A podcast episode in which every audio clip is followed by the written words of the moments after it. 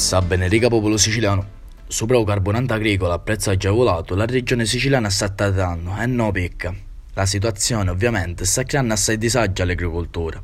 La convenzione può usare la piattaforma online per l'assegnazione dello carburante a prezzo agevolato non fu ancora mannata dall'assessorato regionale all'agricoltura ai centri di assistenza agricola per essere sottoscritta. Attualmente si è registrato solo il 20% delle imprese e fu dato lo carburante solo al 10% richiedamente il diritto.